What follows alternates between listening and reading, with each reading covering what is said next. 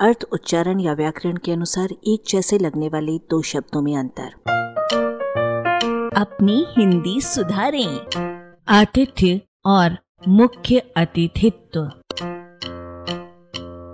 आतिथ्य का विशेषण के रूप में अर्थ है अतिथि के लिए उपयुक्त, जैसे आतिथ्य धर्म में, तथा संज्ञा के रूप में एक अर्थ है अतिथि सत्कार, मेहमानदारी पहुनाई यद्यपि रचना की दृष्टि से इसका दूसरा अर्थ अतिथि होने का भाव भी निकलता है, पर प्रयोग की दृष्टि से ये शब्द अतिथि सत्कार वाले अर्थ के लिए प्रायः रूढ़ हो चुका है।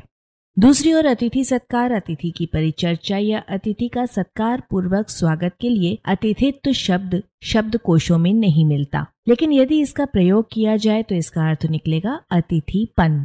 ये दोनों शब्द, यानी आतिथ्य और अतिथित्व भाववाचक संज्ञा होने की दृष्टि से बहुत समीप है, पर इनके अर्थों में महत्वपूर्ण अंतर है, जिन्हें इन वाक्यों से स्पष्ट किया जा सकता है।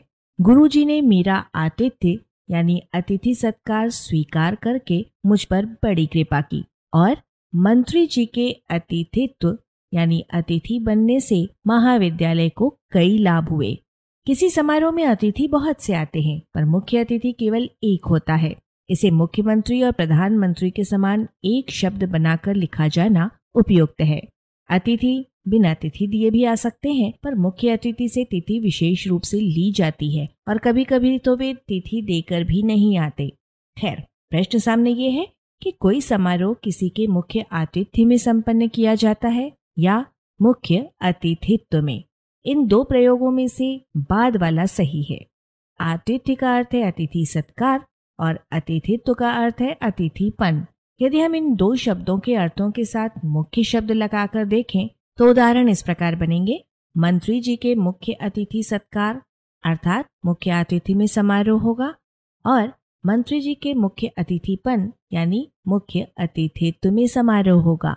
ज़ाहिर है कि कोई भी लेखक मुख्य आतिथ्य को छोड़कर मुख्य अतिथित्व को स्वीकार करेगा। अंत में मुख्य आतिथ्य से ये भी भ्रम हो सकता है कि अतिथि सत्कार मुख्य है, मुख्य अतिथिपन वांछित नहीं। आलेख, भाषाविद डॉक्टर रमेश चंद्र मेहरोत्रा, वाचक स्वर संज्ञा टंडन। अरबा की प्रस्तुति।